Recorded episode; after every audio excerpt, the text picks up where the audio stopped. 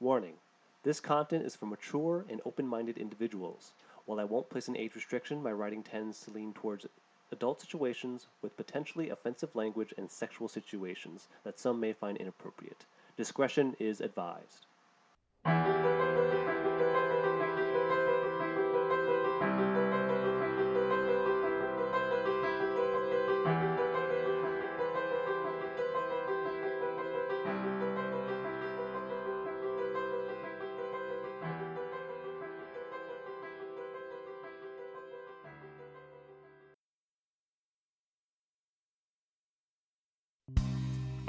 Interview with the killer.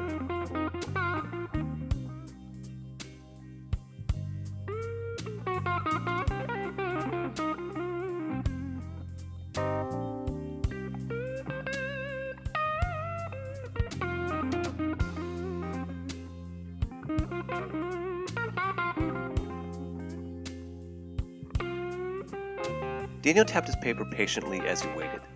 He had a deadline to keep, and to be delayed because of a riot in the courtyard would not be good enough excuse for his editor.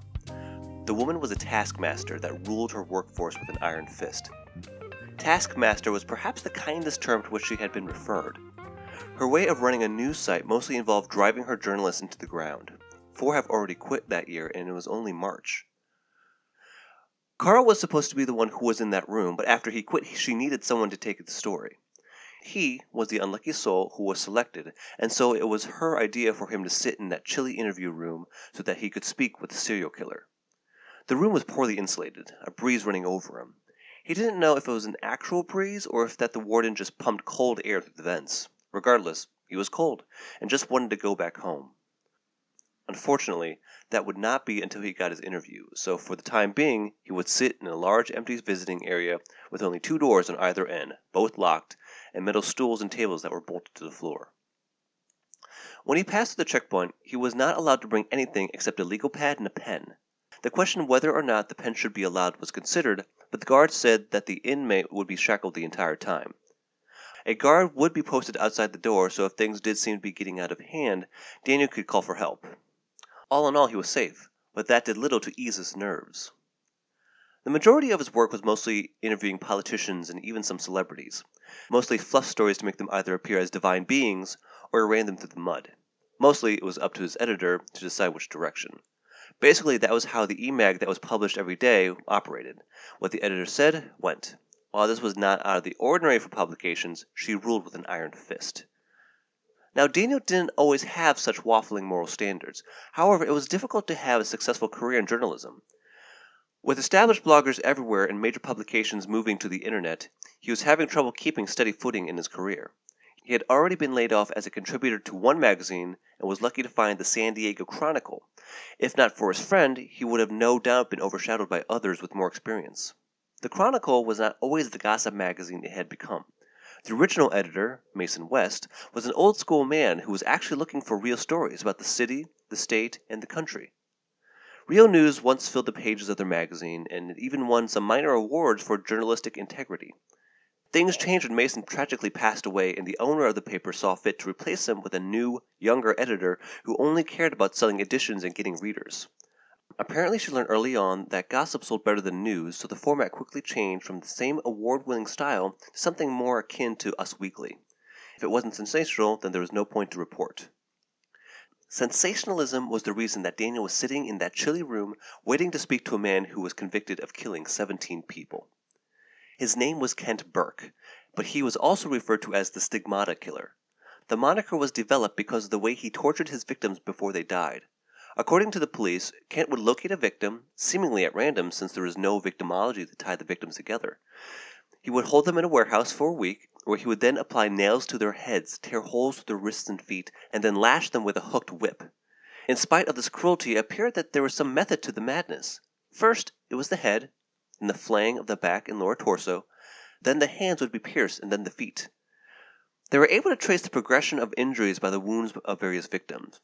One had only head and whip injuries, another had the two, and then one foot. Each of his victims appeared to be in different stages of torture before they died, so they were able to compare the injuries to see which one offered the killing blow. When interviewed why he chose to kill his victims in such a manner, He simply said because it was the funniest method of torture he had ever seen. Burke was originally a seminary student at St. Anthony's Seminary in Santa Barbara. From what the police learned, he was a well liked and level headed man. Portrayed as a devout Catholic, he wanted nothing more than to serve the Lord to the best of his abilities. According to the police, he did not exhibit any of the normal psychopathology that one would attribute to a serial killer, especially one so prolific. In fact, if it weren't for one of his friends turning him in, he would still be roaming the state looking for victims. The trial went about as well as it could. There was ample evidence to convict Burke since he did little to hide his presence at the murders. Fingerprints, fibers, and even sweat placed him at all the crime scenes. He was definitely guilty, there's no doubt about that. But the true question regarding all this was was he insane?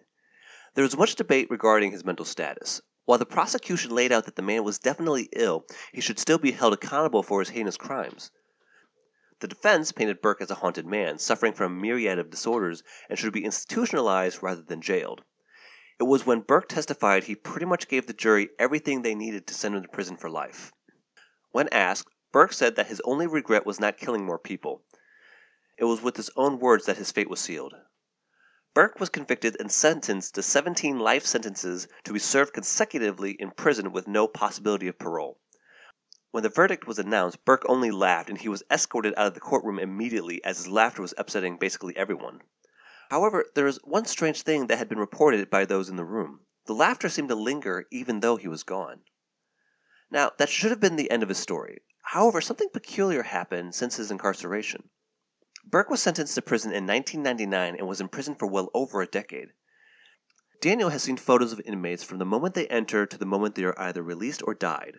Like those in active military, you appear to age at a different rate. While they get older year after year, features harden and become more pronounced. Hair goes gray, creases become more prominent. A man who was only 19 could appear in his late 20s by the end of his tour. Prison was no different. What was different was Kent Burke.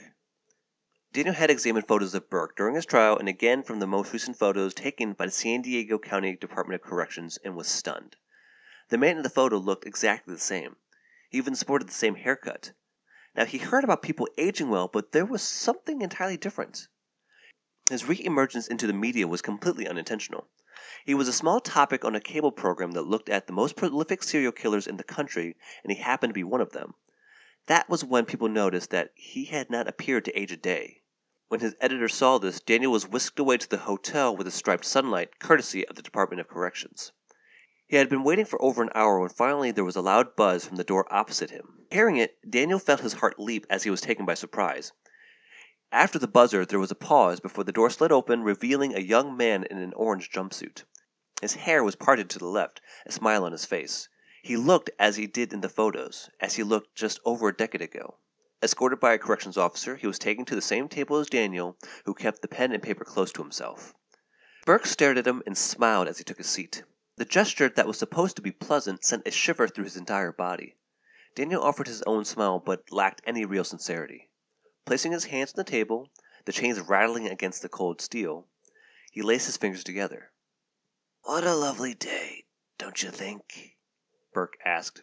Daniel was slightly puzzled by this comment since there were no windows in the room and he knew for a fact it was pouring rain outside. The light rumble of thunder could be heard overhead as was the heavy pattering of water against the roof. How are you doing today, Mr. Burke? Burke instantly waved his hand, gesturing the comment away. Please, call me Kent. Or Burke. From the previous recordings he heard of Burke before the murders, he was an even toned man. One could hear sincerity in his voice as he spoke, but this version was remarkably different.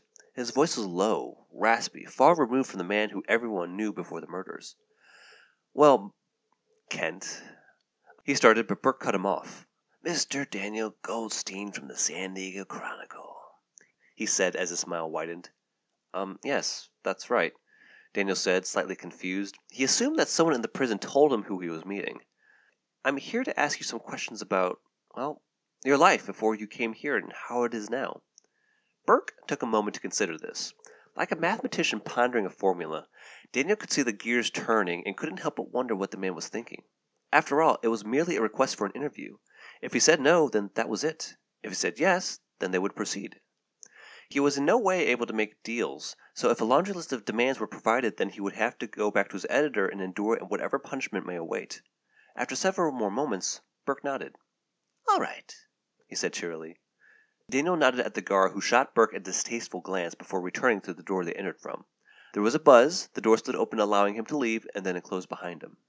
Kent, can you please tell me what your life was like before Daniel started, but Burke cut him off once more with his own rhetoric. Before my murder spree? he asked. Well, there's not much to say. As you know, I was the son of a very religious family. My loving mom and loving dad never laid a hand on me. Raised Catholic, he said with a labored pause. I did the old kneel and bow, kneel and bow, day in and day out, all my life. Is that why you appear to have such disdain for the church? Daniel asked. Burke laughed. now you're getting ahead of me, he said with a wag of his fingers. If you want to know me, you will need to know my story. Forgive me. Continue, Daniel said, taking notes as Burke spoke. The real story started back during my time at the seminary. you see, I was somewhat curious about the whole passion thing, so I had taken a trip to Jerusalem to get a better understanding of what our Savior went through. As he spoke, Burke made the sign of the cross, but Daniel noticed that he started with his heart and then touched his head. While Daniel was not religious himself, claiming pure atheism, he was aware of the gesture and how it seemed backwards. And what did you learn? Daniel asked. It's more of what I found. You see, man was not the only one present for Christ's crucifixion. After all, it was a spectacle to behold. Many of us were there to watch and laugh as he suffered unspeakable torment. Hearing this, Daniel paused. Something struck him as strange with the last comment. It was so bizarre that he could not help but inquire further. Wait, what do you mean by us? Daniel asked. Other priests or seminary students? Burke's smile widened. Do you know what I love about people? he asked, the smile never fading. It reminded Daniel of the Joker, whose face was permanently frozen with a smile. You are so gullible. What do you mean? Daniel asked, setting his pen down. His stomach roiled as he sensed something was off about the entire interview. The entire day, actually. The day was unseasonably cold, the weather strangely violent. He had felt uncomfortable since the moment he stepped into that prison. There was a heaviness in the air that seemed to grow only more dense as Burke spoke. You tell someone something that they want to believe, and they'll do whatever you want without thinking of the consequences, Burke said. There's some irony in there, but I haven't quite figured that one out. What do you mean? Do you really think a seminary student without any hint of illness or violent tendency would suddenly turn serial killer at a moment's notice? Burke asked. He lowered his hands beneath the table, leaning as close as he could. The answer is no, he whispered and smiled, but the smile seemed too wide, like a shark or an animal ready to bite.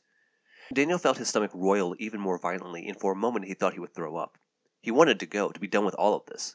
Damn Burke, damn his editor. He would take any punishment that was doled out to him as long as he could get out of that room.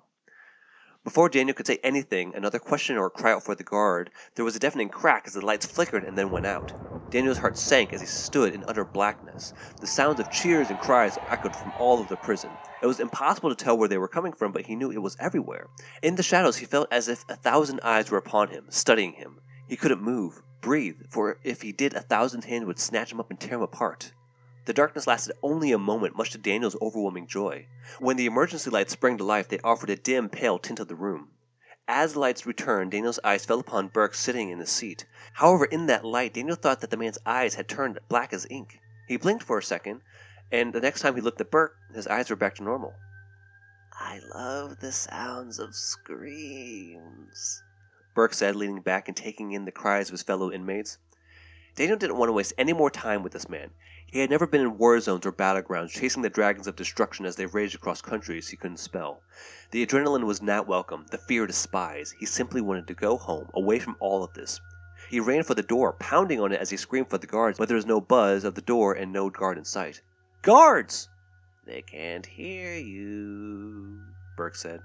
They're busy with the other meat sacks. You're stuck in here with me. They'll be back, and they'll let me out, and you'll be back in your cell. Yeah, Daniel told Burke.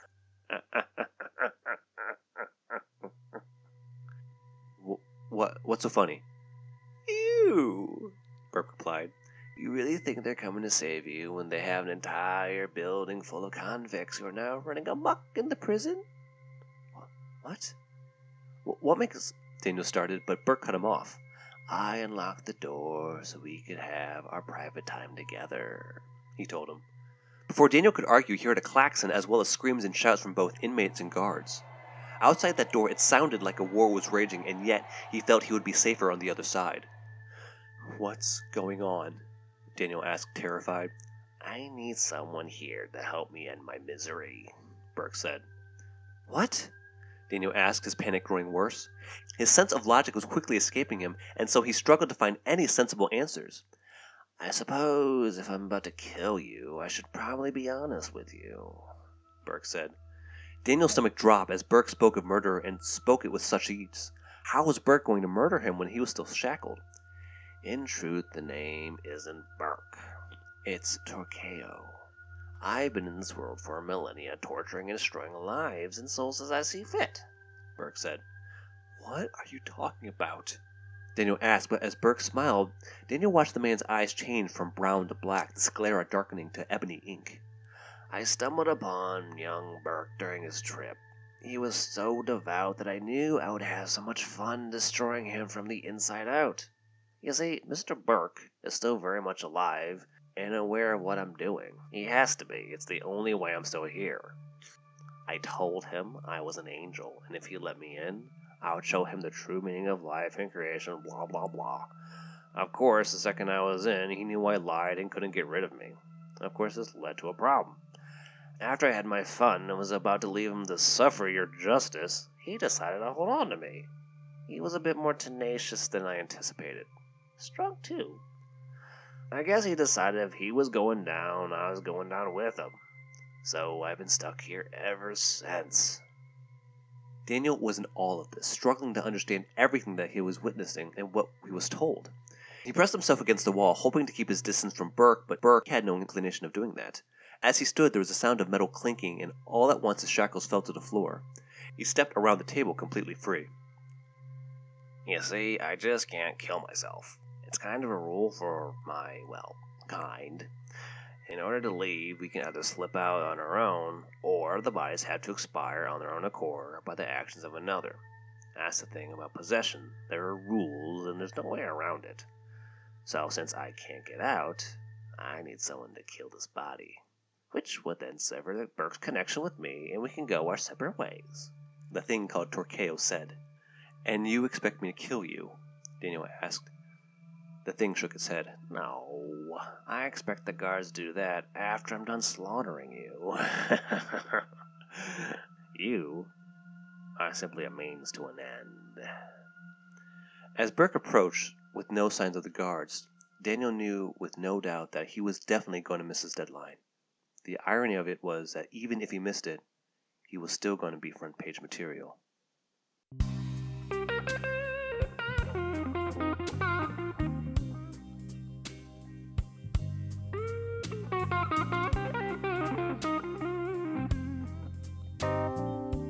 Jolanta Blues by Dozent Zygmunt, copyright 2015, licensed under Creative Commons Attribution License 3.0. Night in the Forest Blues by Cormy, copyright 2015, licensed under a Creative Commons Attribution Non-Commercial 3.0 license. Epic Piano Theme by Jonathan A, under Creative Commons License 3.0. Sound effects from Freesound, under Public Domain License, and from Bone 666138 Creative Commons License 3.0.